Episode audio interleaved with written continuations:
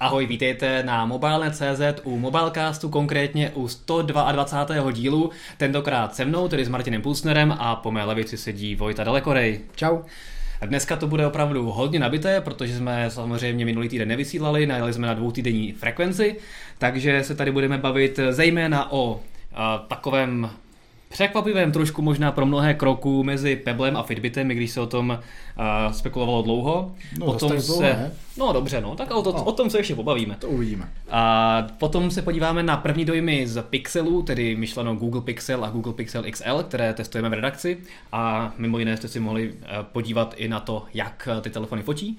Potom se ještě vrátíme k chudákovi eh, Note 7, k Samsung Galaxy Note 7, který už opravdu dodělává. Zatlučen ten hřebíček poslední. Ale pořád ho tady v, tom, v těch tématech máme.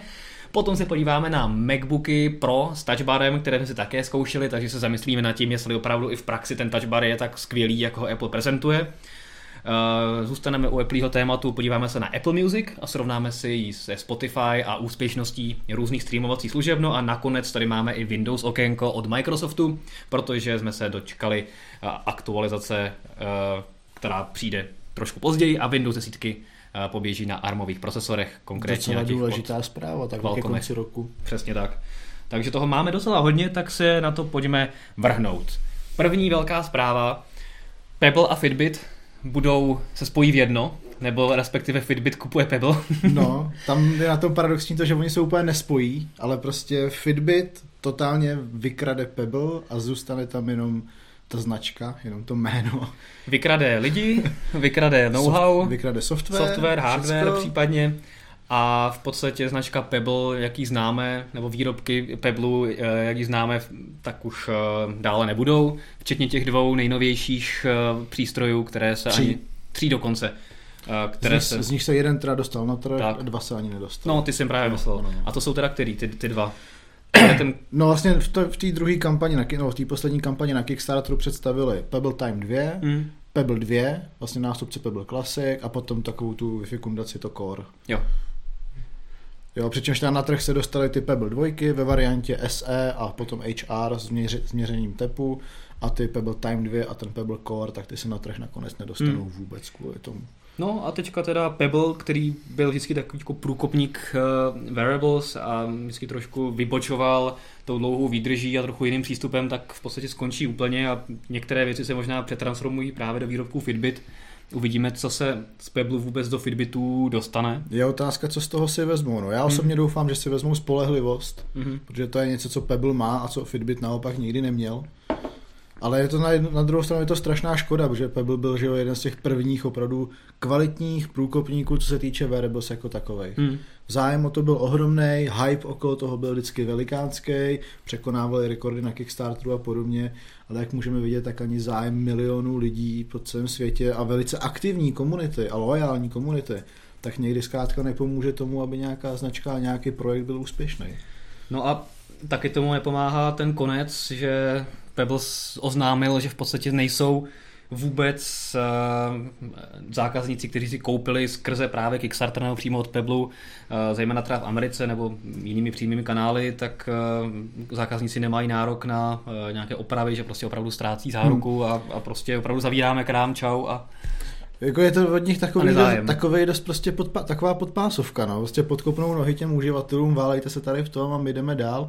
Tady zůstane prázdná šlupka s názvem, s názvem Pebble, žádný peníze už z toho nedostanete, všichni věřitelé si trhnou nohou a, a my tady to všechno hezky pošlem Fitbitu a ten bude s čistým štítem pracovat na tom dál. Přitom Pebble sám o sobě jako by se mu nevedlo úplně špatně, jakože ano, ta cena té značky nebo hodnota té značky nebo společnosti jako klesala, a, ale, ale jakoby nedal, nedal se říct, že by na tom byli ona, špatně ona a tím otázka, pádem čím to museli... přesně bylo způsobené. Jestli to bylo způsobené třeba tím, že oni neměli už nějakou další vizi do budoucna, protože když to vezmeš do, výsled, do důsledku, tak minulý rok měli nabídku na odkup, teď nevím kým, ale plásnu, že to bylo okolo 700 milionů dolarů. No, bylo to mnohem víc. Jo, což byla prostě taková, dalo, dalo se říct, že to byla jejich hodnota v tu dobu hmm. a teď najednou ta hodnota klesá na 30 milionů, ale když to vezmeme takhle, tak je spousta firm, které jsou dlouhodobě v mínusu, hmm. v hrozném mínusu, prostě ztrácejí desítky milionů a stejně furt jdou dál, protože mají nějakou vizi a ty investoři jim prostě věří.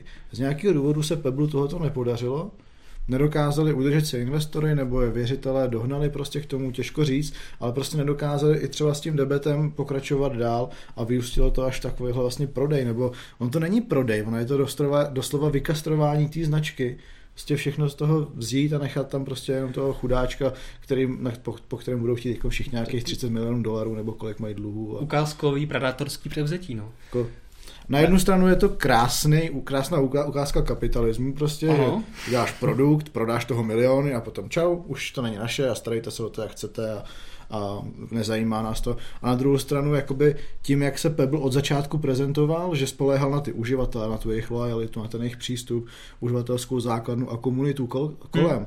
jo, to, jak celkově komunikovali, tak eh, je to takový hodně, hodně překvapivý krok, že to se takhle zachovali ve svém konci.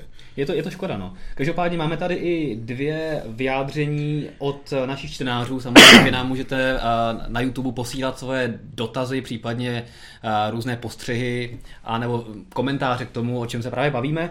No a Marek Smékal píše, že podle něj Pebble skončil díky tomu, že jeho výrobky byly extra ohavné a hlavně byly moc levné. A Vojtěch Zkoumal ještě dodává, že nikdo nechce levný a hnusný hodinky. A já si myslím, že vzhledem k tomu, jak úspěšné ty Kickstarterové kampaně byly, tak je to, jako vždycky se podařilo vybrat velice slušné peníze a je vidět, že těch lidí, kteří, kteří chtějí uh, levný a hnusný hodinky, bylo docela hodně. Mimo bychom to vzali do těch čísel, tak v té první kampani Kickstarteru pokořili hranici 10 milionů dolarů a v té druhé 20 milionů dolarů. To není vůbec málo peněz, jako za 20 milionů dolarů, když někdo dokáže prodat produkt ještě předtím, než vůbec je na trhu. Jenom podle toho, že vydáš nějaký video a pár jako demo ukázek. A není to Apple, a není který to, to dokáže a, není to Apple. prodat ještě dřív, než to vůbec někdo vidí. to je pravda, jako. Mě za kolik už je předobjednávek na Apple Auto teď. No. To... Bude jich hromada určitě. Jako není to úplně málo. Samozřejmě něco na tom bude. Ty hodinky nebyly nejhezčí, jako řekněme si upřímně. Je že... pravda, že uh, určitě, když se Pebble, vezmeme... Ta, ta první generace Pebble Classic byla vyloženě hnusná. No, jako to že... je jako prostě plastový a ošklivý, opravdu. Ale třeba ty Pebble Time Steel, co přišly, tak už nebyly vůbec špatný. Vypadaly celkem hezky. Měli sice malý displej, což je bylo často vytýkáno, ale v designově nebyly vůbec špatný, ale třeba co jsem se setkal s jedním zákazníkem, před pár týdnama, tak jsem vůbec poprvé v životě viděl Pebble hodinky s kovovým páskem. Mm-hmm. S tím originálním kovovým páskem, se kterým vidíte na všech produktových fotografiích. Jo, já jsem si, já jsem si je zkoušel tehdy eh, ty stýly na nějakém veletrhu a tam to vypadalo relativně jako dobře. A paradoxně, že tady ten kovový pásek se nikdy zákazníkům nedostal. Mm. Má je naprostý zlomek, takže to, co vlastně všichni viděli na těch obrázkách, těch prezentacích, říkali si, je tady to je hezký, tak nakonec nikdo nedostal. Mm. A tady s tím člověkem, co jsem se bavil, tak jsem mu říkal, jak se k němu vůbec dostal, k tomu originálnímu Pebble kovovému pásku. A on říkal, že si to koupil na Kickstarteru a že mu z Kickstarteru normálně poslali s koženým páskem. Tak jim prostě napsal, že takhle ne, že si zaplatil kovy, ať mu koukají jako doposlat, tak mu pak za pár měsíců poslali. Za pár měsíců. Jo, takže prostě takovým způsobem se k tomu musel dostat. Což jako už ukazuje, že to třeba asi ta komunikace nebyla úplně OK už tady v té době třeba. No. Hmm. No, tak uvidíme, Každopádně v následujících měsících bude hodně zajímavé sledovat, co si právě z toho Fitbit vezme a jestli nějaký odkaz Pebble vůbec eh, ve Fitbitu bude přetrvávat, eh, jestli se tam dočkáme nějakých eh, změn nebo nových produktů, které ponesou to dědictví Pebble. Bylo by to určitě fajn.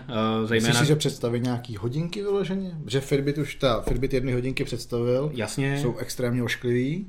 Ale to podle Vojtěcha Zkoumala má s Peblem společné, eh, takže, takže třeba se ty značky doplňují. No počkej, ale sváží, jestli to budou drahý. Že evidentně levný a hnusný ho nikdy nechce. Že když bude mít Fitbit hnusný a napálí jim cenu, tak eventuálně mohli být dobrý. Jasně, uvidíme. A no, ale je to každopádně fakt zajímavá, zajímavý konec jedné kapitoly, a který ukazuje, že i když je člověk eh, nebo společnost velmi úspěšná na Kickstarteru a, a má zajímavou komunitu, tak eh, to nemusí znamenat, že tady bude navždycky. Hmm. A naopak spoustu značek, které už jsou dlouhodobě ve ztrátě, jak si říkal, tak tady jsou pořád. Přesně a ne a nezhebnout. Furt se drží tím jedním prstem na, na tom okraji útesu. Pojďme se přesunout na další téma. Ne, že by to souviselo s těma značkama, to se drží na kraji útesu a ne a nezhebnout, ale dobře, tak HTC na tom není nějak dobře finančně, ale naopak dělá velice hezké produkty, hezké telefony a mimo jiné eh, vyrábí pro Google jeho nové Pixely, Pixel a Pixel XL, což jsou moc hezké telefony, které se nám teďka dostaly i do redakce a které testujeme. A musím říct, že co jsem měl možnost právě je otestovat během prvních pár dnů, tak fotí opravdu výborně a celkově, celkově jsou to fakt jako povedené, povedené přístroje. Je zajímavé, že se nejčastěji uživatelé zaměřují na ten foťák u toho Pixelu, protože tam byly na začátku takový ty silácký prohlášení, jak to má nejlepší foťák ever. No tak asi právě proto, no. Asi právě a podobně. Proto. Ale takovéhle prohlášení měla spousta firm předtím, že jo? Ale jako je, je fakt, že tomu Pixelu se v tomhle směru věnuje hodně pozornosti. Jasně, no, protože jednak vyrábí to HTC a víme, že HTCčku nikdy ty foťáky nějak extrémně dobře nešly, vždycky zůstal pod tou špičkou a zároveň a Google to opravdu hodně propagoval, že to je fakt jako super fotoaparát, dokonce se chlubil, že má nejlepší score v nějakém tom srovnávacím testu. DxO, DxO Mark, přesně tak. Takže tam samozřejmě spoustu lidí zajímalo, jestli ta silná prohlášení se přetaví do reality a, a, a jako mě to taky hodně zajímalo, protože třeba jak jsme i v některém z mobilecastu probírali, jestli stačí, že ten pixel nemá optickou stabilizaci, ale všechno to honí tím HDR pluskem. Hmm což mě jako zajímalo, jestli opravdu v noci a bude moct být jakoby na, na stejné výši jako třeba iPhone 7 nebo, nebo Galaxy 7 s optickou stabilizací. A jo, vypadá že, vypadá, že jo, i když samozřejmě třeba v tom článku, kde, který jsem vydával, tak tam je vidět, že třeba když stojíš opravdu na ulici a fotíš opravdu ve tmě, a je tam třeba jenom nějaká málo osvětlená věc, tak ten foťák přece jenom musí zvolit trošku delší expoziční čas hmm. a ta optická stabilizace tam prostě jakoby chybí. Na je. druhou stranu, na druhou stranu u drtivé většině fotek v interiéru i za zhoršeného osvětlení, tak ty fotky jsou krásně ostrý, krásně opravdu prokreslený, výborně, výborné detaily tam jsou celkově, takže fakt jako za mě fotí v podstatě skoro stejně, nebo stejně jako iPhone 7 nebo Galaxy 7, bez hmm. problému se jim vyrovná, takže tady máme v podstatě jeden možná z top 3, 4 nejlepších fotomobilů. Takže úplně super. Jo, s tím se dá si souhlasit. No. Samozřejmě ta optická stabilizace má své výhody, ale pokud dokázal Google dojít tak daleko v tom softwaru a v té elektronice, že to dokáže svým způsobem kompenzovat, tak jako proč ne? No. Zase na druhou stranu je to o jeden mechanický část míň, hmm. která je prostě zase potom poruchová, telefon vám spadne něco, poškodí se to. Když to, když to tam nemusí být a funguje to bez toho taky dobře, tak proč ne? Jo, jakože v 99% budeš mít stejné fotky jako právě eh, u telefonu s optikou. Většina z nás asi nefotí prostě eh, noční panoramata takhle s telefonem eh, na, na ulici a když jo, tak hold to prostě budete se muset někde zapřít nebo něco podobného, ale jinak jako dá se to. A fakt jako fotí, fotí krásně a funguje výborně. A co říkáš na design? Tak tolikrát omílaný skleněný záda, to, nebo ta část skleněná Nevím, no. na zádech. Jakože je to mně tam spíš přijde, že ty designéři dostali zadání, hele, musí to vypadat jako iPhone, ale přece jenom si musíme nějak ně, něčím, něčím odlišit, aby prostě si neříkali, hele, je to úplně to samý. Takže prostě si lámali hlavu a co tam teda vymyslíme, no tak na kousek zadní části plácnem sklo, ať to vypadá jinak a tak nějak to podle mě vzniklo. Takže to takový jako, mě to asi nevadí nějak extrémně, ale že bych to považoval za nějaký hmm. jako výkvět designu, to asi taky ne. Já si taky myslím, že to byla spíš taková znouzectnost, že prostě se na to podívali a řekli si, to je takový obyčejný. Pojďme to udělat nějak neobyčejně. A když nemáte možný. limitu, dejte tam sklo. prostě a... ne, jako, zase na druhou stranu je pravda, že ten uh, ta konstrukce, vzhledem k tomu, že za ní stojí HTC, které vždycky mělo jako povedené designové uh, kovové telefony, tak je fajn. Eh, je ale pravda, že jsem zkoušel třeba ty plastové předěly antén, hmm. které u těch nejnovějších HTC jsou opravdu dokonale vždycky zarovnané s okolím a fakt je to úplně třeba na mnohem vyšší úrovni než u iPhoneu, kde ty předěly jsou cítit. Hmm. A tady jsou cítit taky trošku. Takže nevím, jestli tam třeba je tlak na nějaké výrobní já náklady. Osobně, já osobně musím říct, že třeba ten, ta konstrukční stránka těch pixelů ve mně nezanechala tak dobrý dojem jako prostě iPhone. Přel, přel jsem se o tom s Michalem Pavlíčkem, který jsem mu nesouhlasil, což se nám stává docela často. ale vidíte, že máme takovou demokracii v redakci. ale to, ale já osobně vlastně, už jsem držel před, to už jsou, no oni už to jsou dva roky, to, když jsem držel HTC One A9, hmm. která vlastně iPhoneu byla úplně nejvíc podobná a u toho se strašně diskutovalo, že je to kopie. Tak ačkoliv to vypadalo hodně podobně, tak ten materiál neměl jsem z něj v ruce tak dobrý pocit. Přišlo mi to, že to je prostě tenký hliník, mnohem tenčí, než používá iPhone. Hmm. Jo, ne, ne, nepůsobilo mi to v ruce tak, tak hrozně jako masivně a poctivě. To samé platilo potom u HTC desítky, kterou jsem měl prostě pár dnů, tak úplně stejný pocit jsem z toho měl. Prostě bylo z toho pocit, že to je HTC. Na první dotyk. Hmm. Ani jsem se na to nemusel koukat, ale prostě na dotyk jsem poznal, že to je HTC. No tak to je a... dobře, protože tam máš, tam máš hranatý ty boky, takže to poznáš. Nejde, nejde o ty hranatý boky, jde o ten materiál a o ten feeling z toho, z té povrchové úpravy. A úplně to samý má i ten Pixel. Úplně stejně jako HTC 10. Oni jsou si hodně podobní. No jasně, tak jako smyslu. vyrábí to je tam výrobce. Ten, ten designový podpis je tam naprosto jednoznačný. Jako, jak, jako, že předtím u Nexusu člověk těžko poznal, že to vyrábělo LG nebo takhle, tak u tohle to je naprosto na první pohled jasný, že to vyrábí HTC. Hmm, ty hmm. jednotlivý, jednotlivý prvky tam jsou hodně podobný. Já teda musím souhlasit s Michalem, mě teda vždycky přišlo, že fakt HTC si, co se týče konstrukce, fakt jako s iPhonem v ničem nezadá. Já jsem já nemůžu, já nemůžu jako... říct, že by to bylo špatně postavený nebo cokoliv, ale když to držím v ruce, držím v jedné ruce iPhone a v druhé to HTC, tak z toho iPhoneu mám prostě pocit, že to je poctivější hmm. to zpracování, ten materiál a ten... A ten Musíš to... def- zdeformovaný, ty. a přitom všichni vědí, že iPhone nemá, že jo, jako ani nepoužívám. To je nějak, pravda. Takže ani, to... ani nějak nezvelebuju, jako jo, takže... Jo. Ale asi se shodneme na tom, že konstrukčně se ty... Jo, to určitě. A musím třeba říct, že eh, v reálu se mi i designově líbí víc, než, jsem, než to bylo na fotkách, hmm. jako, což jsem byl příjemně překvapený. Když jsme to tady s Honzou rozbalovali, jak jsem to vlastně taky viděl poprvé z té krabičky a bylo to docela fajn, proč ne? Uh, máme tady spoustu komentářů a dotazů. Uh, Vojtule M píše, že Pixel se rovná iPhone s Androidem, ano, s tím jako samozřejmě asi takový byl zhruba jakoby cíl. To byl asi plán vůbec od začátku. Uh, Roman Labuš doplňuje, že Pixel má jednu chybu a to, že je strašně předražený oproti konkurenci. S tím si dovolím nesouhlasit.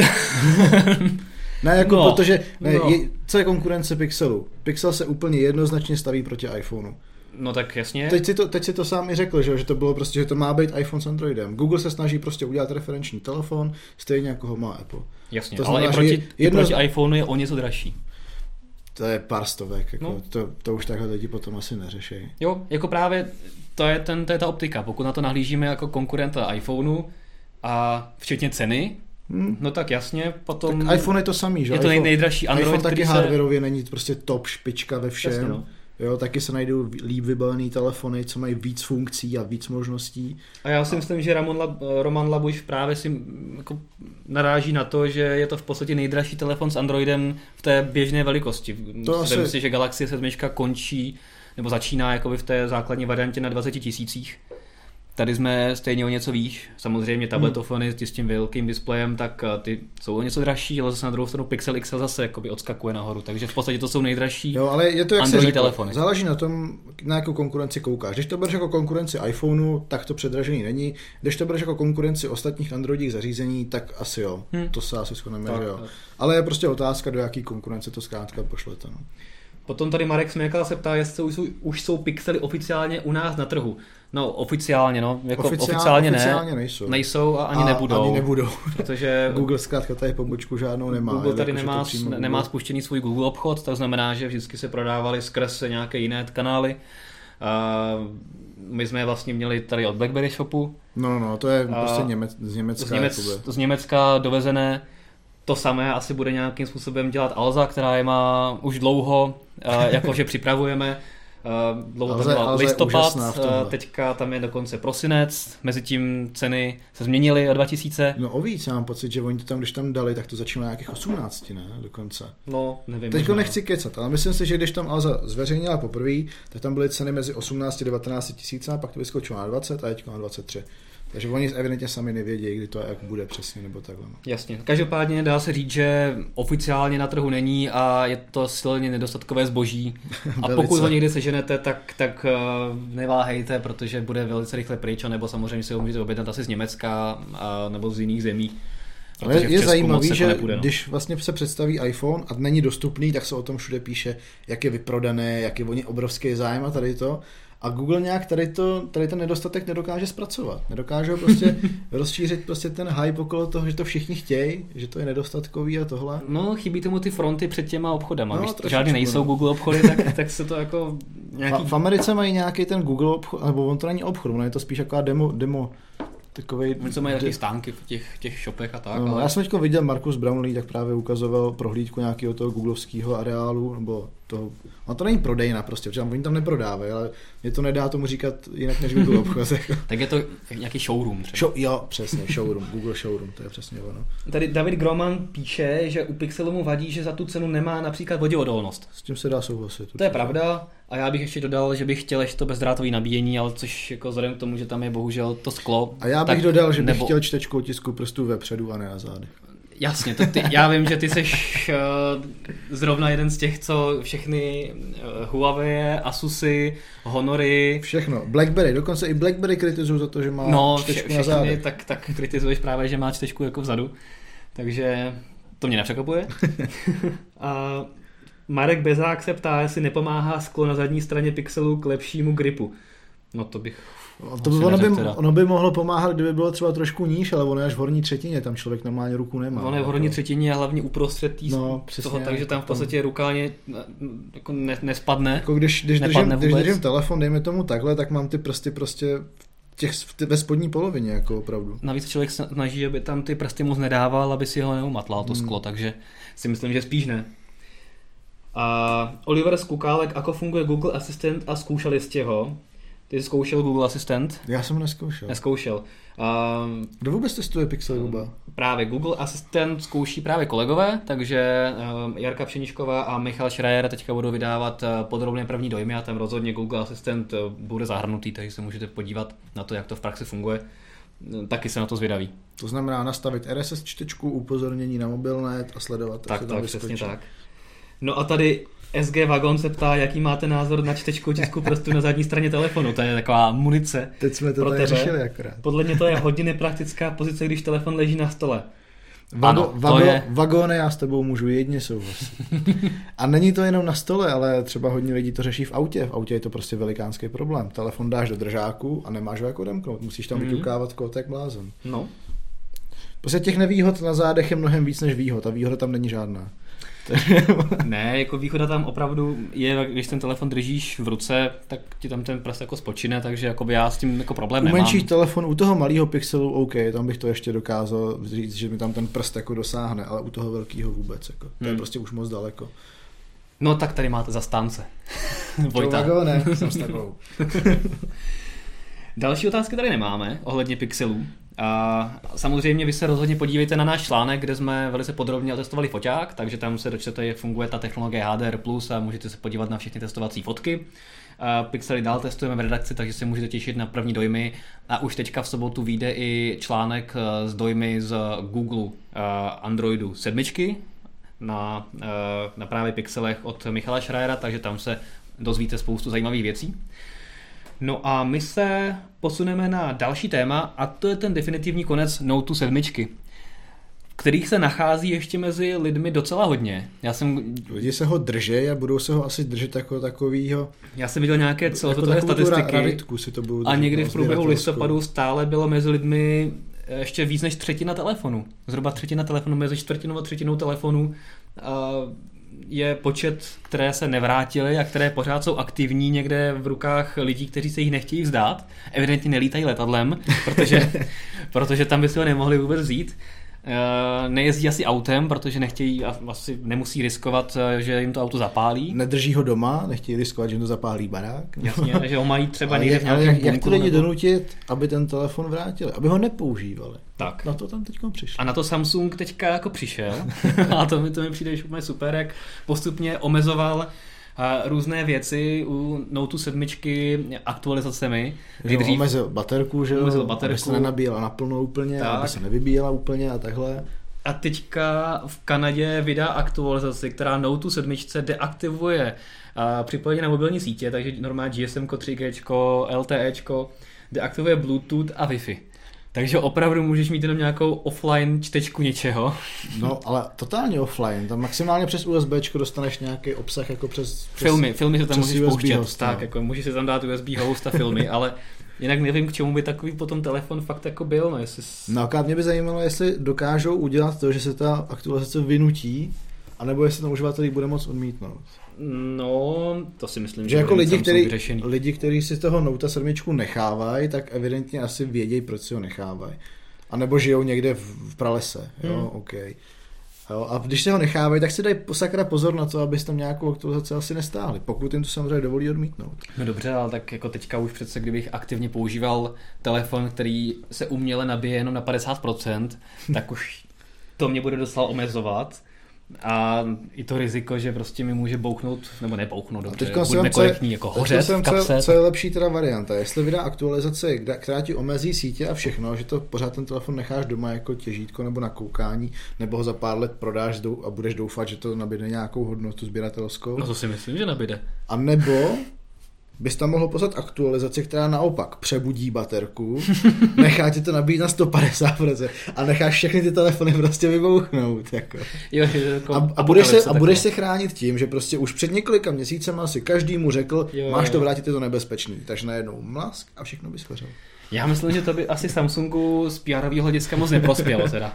A bylo by to efektivní. to asi- A efektní určitě. Efektní a efektivní určitě jo. Každopádně je asi pravda, že teďka spoustu lidí uh, prodá, případně předá Note 7 zpátky Samsungu a vezme si místo toho S7 Edge. A nebo třeba spoustu lidí čeká na to, jaká bude S8 a S8 Edge, aby třeba Samsungu mohl říct, hele, já se to chci vyměnit za ten telefon a nechci to s S7. No a jak dlouho ta akce ještě platí za tu, jako s tím vrácením? Nebo Jako tak? pořád, to jakože Není tam nějaký deadline, třeba jako, že já ne, v červnu to jako už, nemělo už nebereme být, jako- zpátky. Neměl by být, jako když máš nebezpečný telefon, tak jako to si Samsung nemůže dovolit, aby někdo zase začal někde hořet. Jako, Hm. když ty se vrátíš po půl roce z pralesa a máš doma v šuplíku Note 7, tak musíš Pokud mít... teda máš ještě domov. Jasně, pokud ti... a když je vypnutá, tak by neměla nic dělat. Každopádně mi to přijde jako zajímavý způsob, jak eh, donutit lidi, aby se Note 7 zbavili. Eh, Takže to je Note 7. Pojďme do Appleho světa. Máme tady MacBook Pro, který Máme samozřejmě... Tady? tady ho nemáme, tady ho nemáme, ale, ale eh, Měli jsme. Měli jsme Měli a jsme. Michal, Michal Marek na, na, na víkend můžete těšit na článek zase s dojmy a videem, eh, kde hlavně se zaměřujeme samozřejmě na ten touch bar, mnohokrát skloňovaný. A mě teda, když jsme si ho zkoušeli, a ten nový MacBook Pro, tak mě zaujaly dvě věci. Hlavně, že až naživo si člověk uvědomí, jak obrovský rozdíl je mezi MacBookem Pro a MacBookem Air. Jako hmm. fakt to je hrozně velký rozdíl. Normálně mezi, vedle MacBooku Air je MacBook Pro jako fakt výrazně menší, že prostě MacBook Air je prostě přerostlá věc. Vedle, Velký, vedle velký Pročka. rámečky kolem displeje, prostě zbytečně A obrovský. hlavně je to tlustý, ten Air. Prostě to bych si v životě jako nemyslel, že řeknu jasně, jako on, ten Air je hodně designově dobře udělaný, že vypadá jakoby tenkej, Mhm. ale podstatě jakýkoliv notebook dnešní ultrabook vedle něj položíš, tak je tenčí. Hmm, Takže to je pravda, no. Air, Air už opravdu jakoby v tomhle ohledu Tak je, je to daný tím, že u Airu se už pět let nezměnil design. Přesně tak. Pět let je stejný, úplně stejná velikost, tak. komplet, jenom, jenom vnitřnosti jsou jiný. Ani displej dokonce neaktualizoval. Což, je, což byla asi ta nejhorší věc, no. takže opravdu jsem si uvědomil až tam, když uh, jsme si porovnávali MacBook Pročko novej a, a Air, že jak velký to je rozdíl. A je, je to docela škoda, no. Na druhou stranu ten cenový rozdíl tam je taky obrovský, jakože vem si, že Air se prostě může dát koupit za nějakých 25 tisíc, 23 tisíc. Koupíš si dva Airy nebo jedno Pročko. No. No.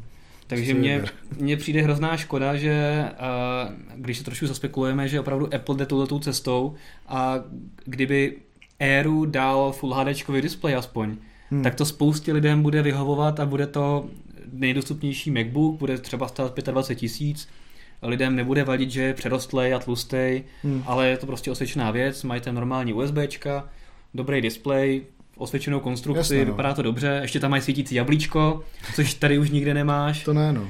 Takže mně to přijde trošku škoda a opravdu mě zajímalo, jestli to fakt bude tak, že nejlevnější MacBook vlastně bude 12, kterou máš tady ty, Za 34 za 34 tisíc, což je jako nejlevnější uh, notebook v portfoliu. Je, fakt, je fakt, že o tomhle tom se mluvilo hodně, no, že, Mac, že Apple se vlastně zbavuje těch entry level modelů jako Hmm. úplně. Já mám pocit, že Mac Mini už taky není v prodeji, že jo, nějakou dobu. To už teda z hlavy nevím. To už z hlavy nevím. Teďko nechci kesat, ale Mac Mini byl jako obecně nejdostupnější, jako Mac, hmm. který si mohl pořídit, že jo, ten vychází třeba na 15 nebo 19 Ten, co máme tady v kanceláři pro vývojářské účely. Jo, jo, no, No. jo, tak ten byl, nej, ten byl jako úplně nejdostupnější. Jestli někdo víte, jestli je ještě v prodeji, tak to ještě tak napište, já teď nejsem jistý. Ale myslím, že ho taky ukončili právě. A jestli teď ukončí právě i ty éry levný, tak Hmm. A CZCčko prodávali. Jo, nějak tak, se to doprodej. Tak na CZCčku Petr říká, že, že, že ještě prodávají, ale otázka, jaká bude oficiální, oficiální cesta. A, takže to je, to je opravdu jako věc, která mě jako zajímá, jestli Apple půjde tou cestou, že bude fakt nabízet tam tyhle ty drahé zařízení, hmm. anebo tam bude nějaký aspoň entry level, ale vypadá, že Mac Mini pořád na stránkách jako jo, je. ještě takže, ho tam mají. Takže, takže, ještě, tam, takže ještě, ještě ho tam mají. Že, ještě asi, že. Každopádně fakt mě hodně zajímal, zaujal ten rozdíl mezi velikostí a a, a tloušťkou a všemi parametry mezi pročkem novým a, a, a Airem. A co tam vlastně máme u toho pročka nového? Jsou tam ty konektory, že už tam jsou jako C No u MacBooku Pro je nový úplně všechno. To, jako to je... Klávesnice je stejná jako u Mac, ale má ten motýlkový design, jak tomu říkají, že Butterfly, což jako za sebe musím říct, že je to docela super. Ale, ten, tom fajn. ale ten zdvih je větší než na, na 12. No, no, no. Hmm, tak je, je, na to prostor, no, asi no. větší. Ale je třeba, tam... co mě zaujalo a z čeho mám trošičku strach, je ten zvětšený touchpad. Je ohromný, jako hlavně je hrozně 15 velký. palcový verze. A já je... věřím tomu, že to musí hrozně překážet při psaní. Hele, to jsme se na to právě zaměřovali a vůbec. Oni to mají, Apple to má výborně vyřešené a, a opravdu má ten software udělaný tak, že ti to vůbec nedetekuje dlaň mm. a i když se prostě při psaní dotýkáš a máš vlastně položené prsty nebo dlaně, vlastně dlaně nebo uh, mm. palce na tom touchpadu, tak to vůbec nedetekuje a normálně píšeš dál v pohodě. Takže na to se právě i Marek, uh, Michal Marek teda, hodně zaměřoval. A byl z toho taky příjemně překvapený, že v podstatě i na té 15, hlavně na té 15, kde máš opravdu ten touchpad no nebo je, trackpad prostě v podstatě ve velikosti skoro půlky notebooku, a, a tu klávesnici si máš hodně vysoko, tak ani tam to nevadilo. Takže s tím tím si pohráli dobře. Samozřejmě 4 USB-C, u toho levnějšího MacBooku Pro máš jenom dvě. No, je tam oproti Airu nebo samozřejmě staršímu pročku jako mnohem lepší displej. Mm-hmm. Nesvítí ti logo, už, bohužel. tak ale taky je to daný tím, že máš mnohem tenčí, že to výkon. Tak, tak. Jako celkově ten notebook je krásně tenký, kompaktní a když jsme si ho porovnávali mezi ten současné, to současné pročko a to staré pročko, tak to je taky obrovský rozdíl, to je prostě hmm. jako fakt ještě větší rozdíl, že proti tomu Airu, takže fakt uh, Apple udělal hodně velký krok. Na druhou stranu taky hodně dlouho neinovoval v této oblasti, takže... To je pravda, takže jako tam... ty notebooky mají prostě opravdu už x let stejný design, víceméně první změna přišla až s MacBookem vlastně 12 palcovým, hmm. což taky nebyla ale zase tak radikální změna, ale aspoň nějaká a ty pročka vlastně za celou dobu, co jsou, tak výraznější změna zase až teď. No. Máme tady ještě, než se vrhneme na touch bar, tak tady máme pár dotazů a komentářů. Vojtile M se ptá, jestli má smysl měsíčně platit za MacBook 2000 korun. Naráží na Alazova CZC, kteří dělají právě ten... Operativní leasing. V podstatě operativní leasing, přesně tak. A po dvou letech ti dají v podstatě nový, nebo dají, no, nezaplatíš no, si ho, ale, ale dají, dají ti nový eh, model. Um, no, za mě, kdyby to, to bylo, za mě, kdybych to měl jako na firmu, a dokázal bych to prostě vyfakturovat a dát si to eventuálně do nákladů, tak proč ne? Jo, jako prostě kdybych měl, kdybych měl prostě ve firmě někoho, komu bych potřeboval dát prostě meka, tak eventuálně bych do toho možná i šel. Jo, protože přece jenom vypláznout najednou 50 tisíc do toho meka, anebo dávat po dvou tisících a každý rok si vzít novej, to je docela rozdíl. Hmm. No je to každopádně celkem zajímavý koncept, který hodně frčí zahraničí. U nás hmm. se postupně jenom uh, prosazuje nějaký ten operativní leasing na, na takovéto zařízení. Pravda, ale zase že při těch cenách už to možná někomu může dávat u smysl. Toho, u toho MacBooku už to asi dává větší smysl než třeba u toho iPhoneu. Hmm. Když máš no, iPhone, jasně. tak ten stojí 20 nové a od té Alzy nebo od, ne, od koho, tak ho dostaneš za tisícovku měsíčně a to nedává úplně smysl, že jo? protože za, dva, za ten rok zaplatíš 12 tisíc, to je víc než polovina ceny toho telefonu a když by si ho koupil, tak za rok ho prodáš za víc prostě. Hmm. Jako není to ekonomicky absolutně výhodný. U toho Meka už se tam ta výhodnost, už se o ní dá spekulovat, jako už by to možná jako dávalo větší smysl. Marek Směkla píše, že MacBook Pro má smysl jen v případě, že si na sebe umí vydělat zpátky. Takže asi, že když ho používáš pro práci, tak hmm. samozřejmě se ti jako zaplatí. Tak to je otázka, kdyby si takhle přemýšlel o všem, tak si nemůžeš koupit nic. Asi jako... ne, no. Počkej, kolik stojí Huawei hodinky tyhle ty? To stojí 10 tisíc. Už se na sebe vydělali? Hele, díky nim jsem hrozně moc krát nepřišel pozdě, takže si myslím, že asi jo, jo. zachránili mi spoustu meetingů, takže a ty notifikace a tak, takže možná se na sebe vydělali, akorát to je těžko měřitelný, no, jako nevím, nemám vedle nějaký jako graf, kolikrát mi zachránili jako schůzku. A, a kolik peněz, že jo, na té schůzce. Přesně tak, tak cink, cink, cink, vždycky mi tady vyjede vždycky 10 tisíc, 50 tisíc. No a doufám, že tam máš kód EET. EET je kontakt, Samozřejmě, jo, jo. že jo.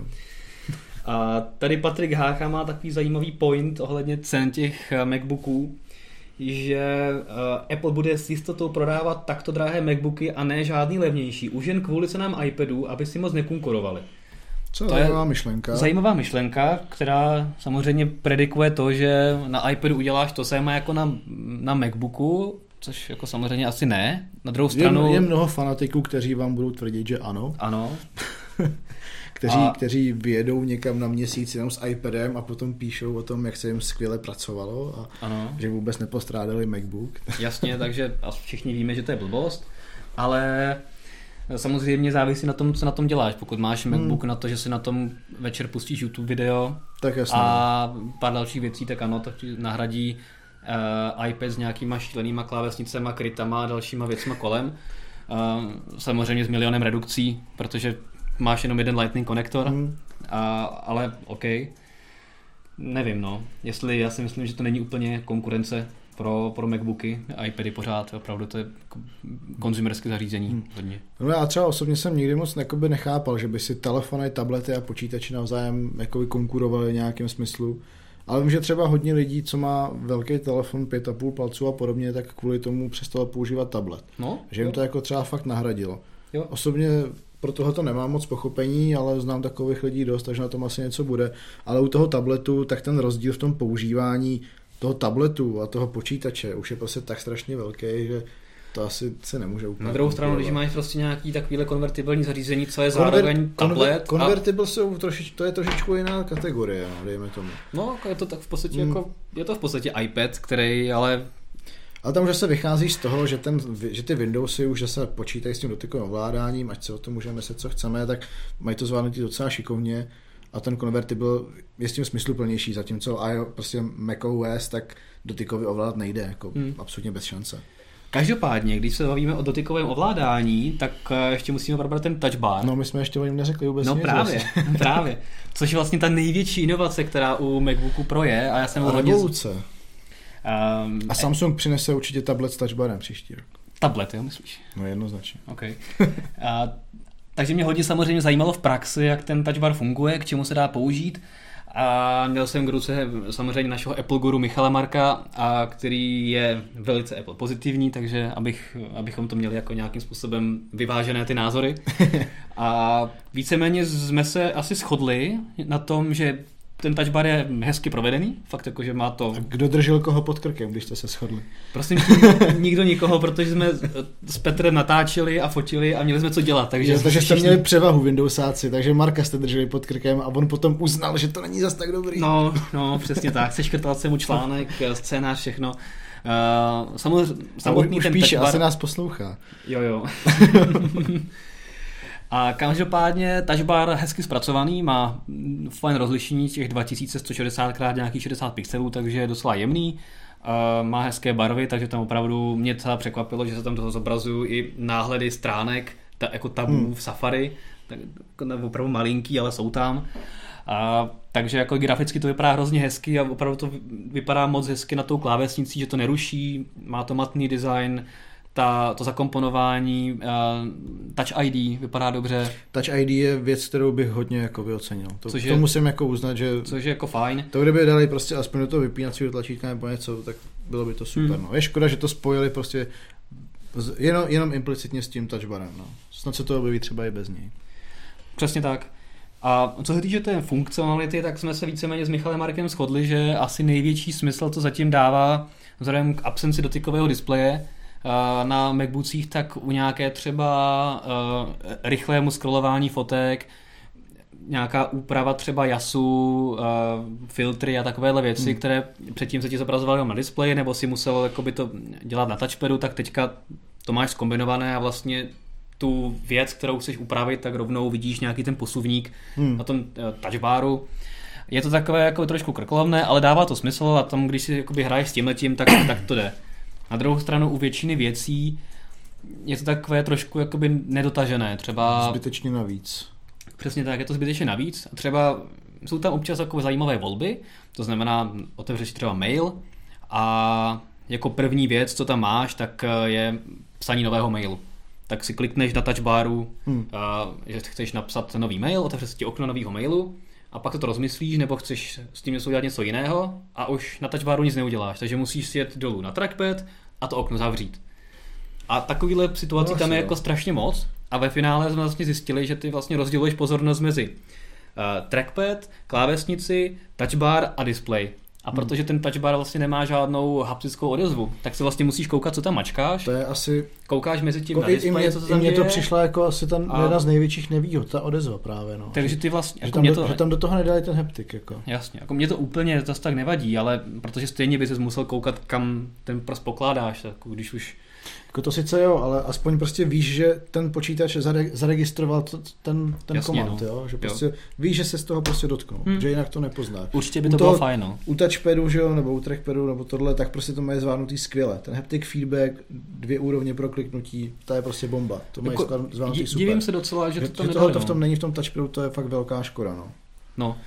A, takže opravdu ta, a i ta vzdálenost, že to prostě je ten touchbar je nad klávesnicí a není prostě někde, někde níž, Hm. tak je opravdu, že prostě pořád s tou rukou přesouváš se jako nahoru, dolů, koukáš na display, potom se na touchbar, dolů na trackpad, takže vlastně mně to přišlo, že to je další jako věc, na kterou musíš dávat pozor. A já teda, jak jsem navyklý na dotykový ovládání notebooku, tak už vždycky, když jsem mačkal něco na touchbaru, tak jsem se automaticky potom uh, dotknul těch ikonek, co jsou na displejem, kousíček nad tím a nešlo nic, že jo. Takže jsem vždycky jako poslušně tu ruku dal dolů na ten trackpad a tam jsem zavřel to okno. A Jak se říkal vlastně, že s tím zobrazuje třeba to nastavení jasu, tak to jsem viděl na nějakých videích, že tak na to klikneš, máš tam posuvník ten jas. To je třeba jedna z věcí, která mi absolutně nedává smysl a přijde mi to jako totální hovadina, hmm. protože vlastně on ten touchbar nahradil tu vrchní řadu kláves. A já když vlastně, když oni to vydali, tak já jsem nad tím přemýšlel, o co bych přišel u té horní řady kláves a zjistil jsem, že já ji používám a používám ji dost často. A no ale pro zkratky, ne pro a- F jako funkční klávesy. ne, F vůbec nepoužívám, no. jako to vůbec, tak to na Macu nemá žádný význam, že jo, No. to má jako Windows. tak já teda F taky nepoužívám ale na, jde, na Windows to, nikdy. ale jde o to, že tady ty tlačítka mám prostě jasně daný a prostě jo, hned vidím, kde to prostě je, nastavím si podsvícení klávesnice, všeho. A jasně, není to třeba interaktivní, ale tyhle ty věci používám hodně často. A když, bych zjist, když zjistím, že teď mi to, abych stlumil, vyzva, nebo stlumil zvuky, zabere půl sekundy, doslova půl sekundy, protože je jenom tlačítko, a na tom, na tom touchpadu mi to zabere prostě kouknout, najít, ťuknout, vybrat něco, tohle, jo, zbytečně takový No je pravda, že to, ty rychlé volby tam jsou vždycky vpravo, eh, na tom touchbaru ty nejpoužívanější a pak si to můžeš vždycky, ať už máš jakoukoliv aplikaci zapnutou, tak si můžeš vlastně zobrazit kompletní tu řadu těch hmm. Hmm. funkčních eh, nebo těch ovládacích kláves, ale je pravda, že určitě třeba, když jsi zvyklý si regulovat podsvícení klávesnice jedním tu ťuknutím, tak to ti touchbar nabídne a naopak tě jako Přesně omezuje. tak, no. Jako, Takže že tohle je pravda, Je, je no. to zdlouhavější potom, no. Tak tam asi záleží prostě na tom, v jakých programech pracuješ a jestli ti dokáže to, to že si můžeš nastavit jednotlivé zkratky opravdu podle sebe, jestli ti dokáže usnadnit tu práci s tím nebo Hmm. ne. No. Je tady spousta dotazů nebo spíš komentářů. Eh, Kritických většinou. Marek Smékal píše, že Pročko testoval asi 14 dnů a myslím, že profesionál, pro kterého je pro určen, bude vždy rychlejší klávesovými zkratkama, ale na oko je to hezké. To mě přesně napadlo, když jsi Asi řekl jo. vytváření toho nového e-mailu, nedává mi vůbec jakoby smysl klikat na displej, na který ještě musím koukat, když, No. když koukám prostě na displej a vím, že prostě na command nemám nový e-mail rovnou. Je to, To tak, samý, no. je to tak, no. Ale samozřejmě je spousta uživatelů, kteří ty klávesové zkratky nepoužívají, jo, ale stejně. Patrik Hácha píše, že touchbar by, že touchbar teda zkoušel, ale asi by ho umístil na touchpadem, kde dává mnohem větší smysl. No přesně tak, jakože Hmm. když už děláš něco na trackpadu, tak nemusíš tu ruku přesouvat tak vysoko, a nebo rovnou dělat Hlavně nemusíš interaktivní přesouvat trackpad. nikam, že jo, protože když jsi na tom trackpadu, tak akorát natáhneš jeden prst, že jo, Jasně. a tam si prostě ťukneš, nebo, A nebo prostě udělat Nemusíš rovnou interaktivní trackpad, jakože třeba se ti změní trackpad na, na display a tam si můžeš udělat nějaké To jsme řešili, že už tady bylo před x lety, že No. jo, Samsung to měl přece na těch svých, na těch svých výsuvných telefonech. Hmm. Měli, že jo, místo toho, touch, místo toho uh, co to bylo, křížová klávesa, že ovládací, tak místo To je pravda, no. prostě malinkatý displej, pěkný, pěkný animace na tom běhaly, bylo to efektní. A to už je, já nechci kecat, ale to, to je možná to 8 let zpátky, Hmm. na 9 let zpátky, to nic novýho. Uh, Michal Fischer tady píše, že touch bar je docela nesmysl, protože Apple má úžasný touchpad, na kterém se tyhle věci dají dělat mnohem rychleji než na touch baru. to je asi pravda. Naprosto souhlasím s tím, s tím, že má ten touchpad naprosto úžasný, protože to je prostě nejlepší, který jsem kdy viděl na jakýmkoliv počítači. A plus ještě s tím haptic feedbackem, jak to tam dodělali, to je totální bomba. Samozřejmě některé věci na tom neuděláte, to, co na tom touchpadu, že jo, nenastavíte tam nějaký zkratky, ale ovládání přesto je super, to je fakt. Hmm. Jo. A Allmobile se ptá, jestli lze u touchbaru nastavit úroveň jasu. To je dobrý dotaz, to teda z hlavy nevím. A já myslím, že ono se to reguluje podle osvětlení, které je v okolí, to znamená, hmm. že se reguluje ten jas stejně, toho touchbaru. Stejně jako klávesnice. Stejně no. jako klávesnice, a, ale myslím si, že asi někde to bude, uh, bude hmm. vyřešit. Zajímavé je, že třeba ten touchbar je poháněný iOSkem. Cože? Hmm. Že tam je, že ty opravdu ty ikonky, že ten systém používá na zobrazování toho touchbaru a iOS, upravenou, upravenou okuchanou verzi iOS. To, to vůbec nedává smysl. to, slyším, ovládá, ovládá to, software, to, slyším, to slyším poprvé a, dá, a absolutně mě, mi to přijde nesmyslný. Taky jako. mě to jako překvapilo, ale, ale prý to je opravdu jako řešené iOSkem. No. Hmm, tak to je fakt zajímavý. No. Takže to je Touch Bar. Samozřejmě si můžete těšit na spoustu zajímavých fotek a videí, kde uvidíte u každé aplikace, jaké ty volby se tam e, zobrazují a jaké jsou tam možné. Někdy to bylo celkem jako úsměvný, co se tam jako zobrazovalo, že třeba může na Touch Baru e, napsat i e-mail. Si tam, si tam jako zobrazují a vybírají, připravují ty slova, které tam můžeš jako zakomponovat, takže jako, že bys takhle jako psal, místo toho, abys na klávesnici rychle napsal e-mail, nevím. Mně to prostě přijde taková jako inovace jen pro inovaci. No jo, přesně tak, no. Jenom aby tam něco bylo, jako no. Tak, takže uvidíme. A, tak. Dáme se, posuneme se dál. za náma, jdeme dál, ale, ale u Apple zůstaneme. Přesně tak, eh, konkrétně u Apple Music, který si eh, teďka připsal významný úspěch, protože překročil metu 20 milionů předplatitelů. To je docela významný úspěch. To už je 20 milionů opravdu hodně. A musím říct, že mě to velice překvapilo, protože jsem čekal, že ten nárůst bude daleko pomalejší, vzhledem k tomu, že tady jsou zavedené služby. Na druhou stranu je pravda, že Apple tu svoji music službu docela tlačí samozřejmě ve svých hmm. výrobcích a ve svém ekosystému, takže na, ty, na, na svoje uživatele nebo na ty jeho uživatele opravdu vyskakuje všude možně. Je pravda, že se s tím fakt nepáře. No. Jakmile zapnete prostě iTunes, tak prostě kup si mě, kup si mě, kup si tak, mě. Takže tam to jako docela jde. Pokud to srovnáme se Spotify, tak tam samozřejmě těch eh, aktivních uživatelů je nějakých 100 milionů, což je výrazně víc ale těch platících je jenom dvojnásobek oproti Apple Music, těch 40 milionů. No, jenom je takový, ne asi úplně vhodný slovo, jo, jako jenom dvojnásobek, je to furt dvojnásobek. No je to dost. Dvakrát víc platících uživatelů, přičemž to, co platí, je víceméně stejný, že jo, je to plus minus autobus, ale zase u toho Spotify, tak ty těch, těch 60 milionů lidí, co tam neplatí, tak zase poslouchají reklamy. Jasně. Jo, takže to má samozřejmě taky nějakou hodnotu tam. Ale jako je pravda, že Apple Music eh, jde hodně rychle nahoru hmm. a je to sice překvapující, ale zase na druhou stranu, jak se říkal, tlačí to všude a hlavně Apple má tu výhodu v tom, že má ten hardware, na kterém to může těm lidem prostě tlačit. Tak. Jo, tu hudební aplikaci z iPhoneu si člověk nedokáže odinstalovat. jo, maximálně, možná teď už jo, že v tom posledním iOSku. Tam se dá nějak ty aplikace schovat. To ale nevím, jestli dřív, dřív si musel konkrétně mít, u... Dřív si musel mít složku junk, že tam si předával ty aplikace, teď už to možná jde. Nevím, jestli to jde konkrétně u hudby, ale to se můžeme podívat, až eh, skončíme na nějaký iPhone, jestli to jde nebo nejde. Ale je pravda, že opravdu ten hardware samozřejmě jo, má, je má výhodu, že to má pomoc. jak těm lidem tlačit. To hmm. třeba Spotify prostě chybí, jo. Ale že Spotify nemá třeba ani žádnou smlouvu s nějakým výrobcem, že by to vám bylo předinstalovaný. Jo, což je docela škoda. No, já myslím, že Teďka teda si nevybavím konkrétního výrobce, ale je pravda, že zvláště čínští výrobci tam velice rádi nějaký bloatware dávají a občas... No, tam mají nějaký to Baidu Music, jo, dejme tomu. No, nemluvím třeba o Xiaomi, ale jo. vím, že občas eh, na telefonech, já nevím, třeba od Lenovo nebo Asusu, nebo takhle, jakože občas se tam takové předinstalované aplikace objevují. No to, no to je pravda, ale nevím, jestli ale... konkrétně Spotify tam no, je. O tom právě mluvím, že Spotify takhle u nikoho není, jo, hmm. že oni měli spoustu dohod, že třeba Samsung má, že jo, Microsoftí balíček třeba, jo, jo kancelářský. Jo, no, no. Ale teď je otázka, proč to tak je a samozřejmě asi velkou roli v tom bude mít Google se svojí službou Google Music, přičemž teda statistiky o tom, kolik lidí Google Music využívá, tak bohužel dostupný nejsou, takže tam bychom se fakt asi jenom dohadovali, kolik lidí to reálně poslouchá. Vím, já vím jako o Honzovi, jako spíš. Jasně, ale nesmíme soudit podle svého okolí, musíme vystupovat z naší bubliny. A já myslím, že to používá asi hodně lidí, ale je pravda, že možná kdyby ta čísla byla nějak jako extra super, tak by se s ním možná Google jako pochlubil. Hmm. možná, že to je to je kvůli pravda. tomu, že ta čísla se v porovnání třeba s Apple Music nebo Spotify nejsou nějak jako převratná, takže se s tím raději nechlubí. A co si teda pamatuju, co bylo v některých telefonech předinstalované, tak byl teda Deezer. To jeden Ten čas občas, bylo, to je občas pravda. býval, je ale pravda, jeden, že... jeden čas ho vlastně tlačil i T-Mobile u nás tak, konkrétně. tak.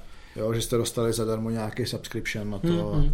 Stejně jako teď autůčkou tlačíš Spotify. Spotify. Je pravda, ale že Deezer už je trošku za Zenitem a i ten vývoj těch eh, předplatitelů tomu odpovídá. Hmm. Pořád je, to není málo, 6 milionů platících no, zhruba. Jenom, jenom pro srovnání, tak ty nějaké statistiky o tom Deezeru, co se mi podařilo najít, tak těch 6 milionů platících je sice pravda, ale bylo to před rokem. Aha. To je rok stará statistika.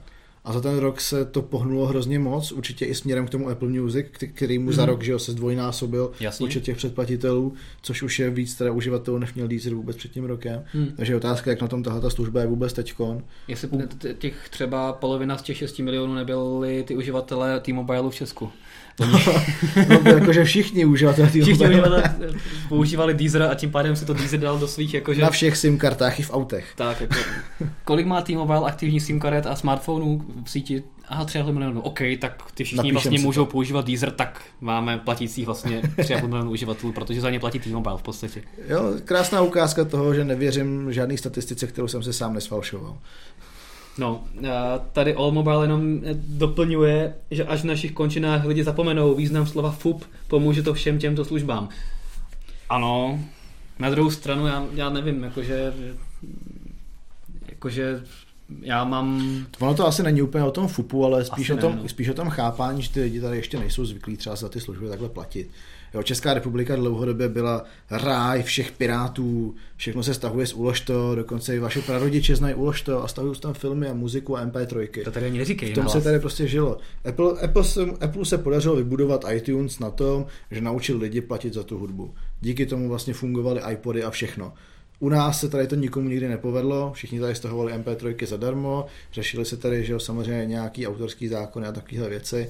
A teď už postupně se ty lidi učej, že mají mnohem pohodlnější, když těch pár korun za měsíc prostě zaplatí a mají tam prostě všechno.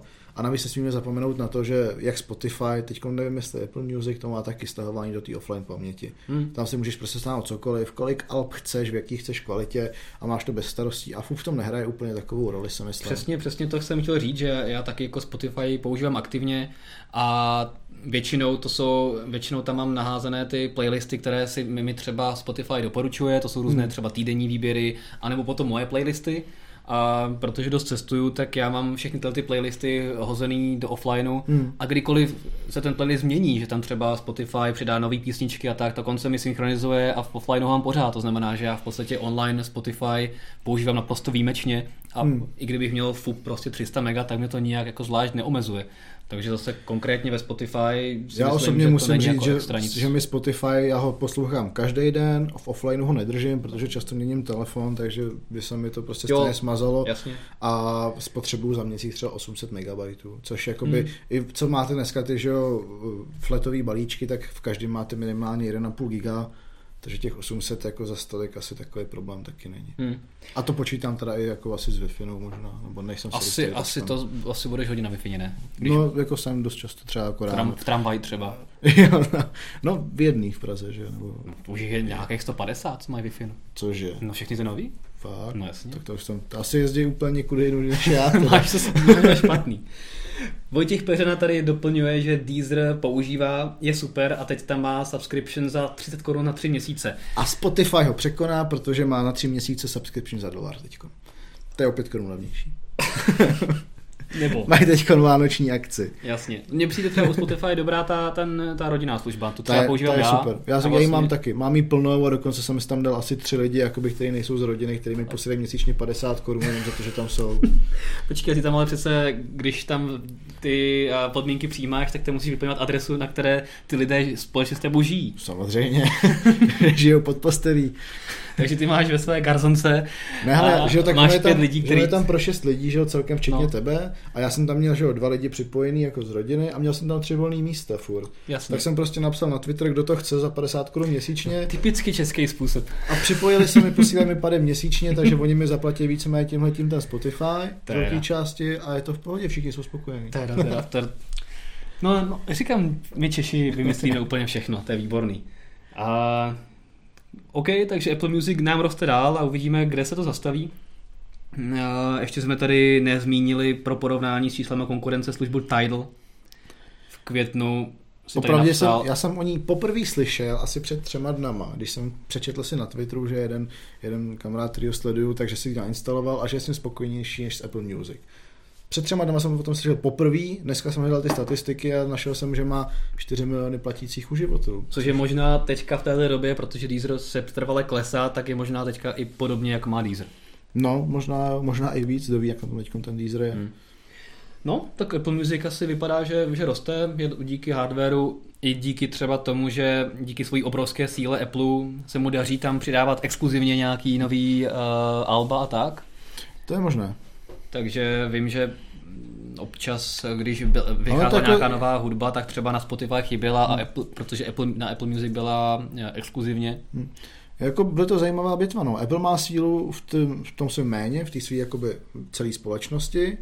Spotify má sílu v tom, že má nejvíc uživatelů. A teď se tam budou takhle pěkně mezi sebou prát. Tak. No a my máme před sebou poslední téma, které je teda Windowsácké.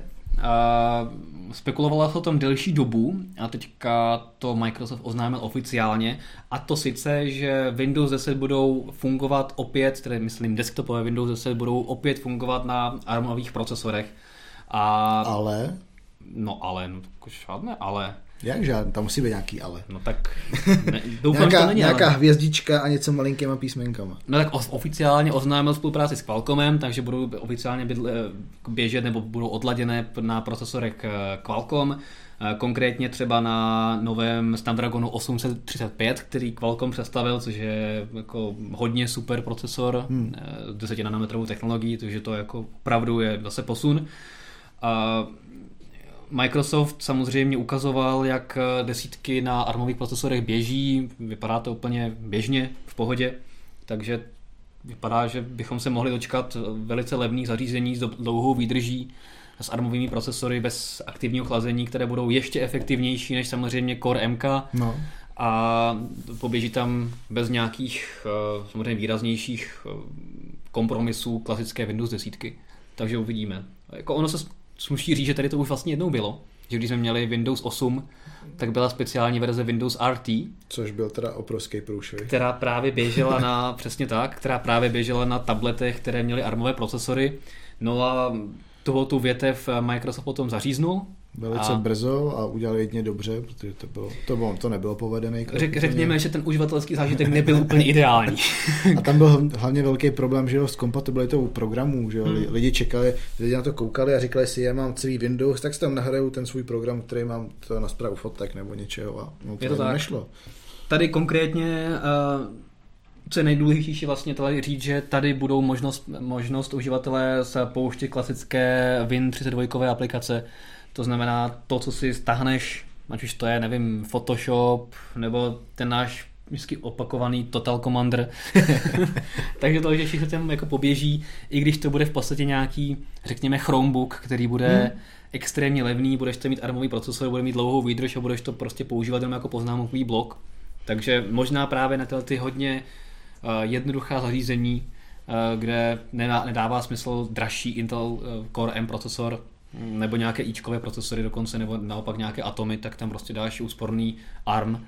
Třeba se tím Microsoft zase snaží dostat zpátky do těch mobilních zařízení, no, do těch levnějších tabletů nebo do tabletů obecně, že jo, nějakých dostupnějších, když nepočítám Surface, Hmm? nebo to, Nevím, nebo jakoby... Convertible, že jo. Já mě by hodně zajímalo, jak tohoto třeba souvisí s eh, jak tohoto třeba souvisí s tím bajným Surface Phonem, jak se pořád jakoby proslýchá, že by mělo být něco ještě pod těmi Surface tablety, tak jestli to nakonec nebude v podstatě nějaký iPad mini, nějaký jako Surface mini, Hmm. který bude mít právě třeba armový procesor, bude Plnohodnotný Windowsy. plnohodnotný Windowsy, takže tam budeš mít dlouhou výdrž, kompaktní rozměry, třeba takovýhle stojánek, ale plnohodnotné Windows se vším Hmm. všudy a může to být docela jako zajímavé zařízení, i když to nebude třeba telefon, tak eh, nějaká taková věc by mohla dávat smysl, takže proč ne? Já musím zaklepat, že třeba, co se mi hodně líbilo, ne teda pro mě, ale třeba ve firmách, tak je to kontinuum, jo, což mi dávalo třeba velikánský smysl. Hmm. Že dáš zaměstnanci telefon s Windowsama a zároveň mu to nahradí i stolní počítač. Jo, protože jaká do práce přijde, tam bude mít taková ten displej, že tu stanici a, a pracuje dál. Jo, to se mi třeba hodně líbilo a tohle to by mohlo eventuálně třeba to kontinuum přerušit, protože to nahradí třeba takovým způsobem nějak. Jo, no, ale je otázka, je... jestli to dostane až do těch telefonů nebo zůstane u těch tabletů, jak to vlastně pojmu. Jako každopádně je to důležitá zpráva. Je pravda, že, že se třeba... plnohodnotný Windowsy objeví na armových procesorech, tak je prostě důležitý, hodně. Tak, jo. Jako mě třeba napadlo, jak jsou teďka takový ty computer sticky, má to několik výrobců, že máš v podstatě takovou jako větší hmm. flešku, ve které Například, máš plnotný no. počítač, připojíš to do televize, do HDMIčka a přes Bluetooth připojíš klávesnici myš a funguješ, a, a funguješ mm. tak v podstatě díky tomu, že ten ARMový procesor, ten Snapdragon může být menší, celý ten chipset je menší, uh, tak třeba to zařízení může být energeticky mm. úspornější, celkově může být se menší. Dostaneš a... se na zařízení typu Chromecastu no. velikosti a tak. budeš to mít celý počítač. Celý počítač třeba. a tím pádem třeba to kontinuum bude dávat ještě trošku menší smysl.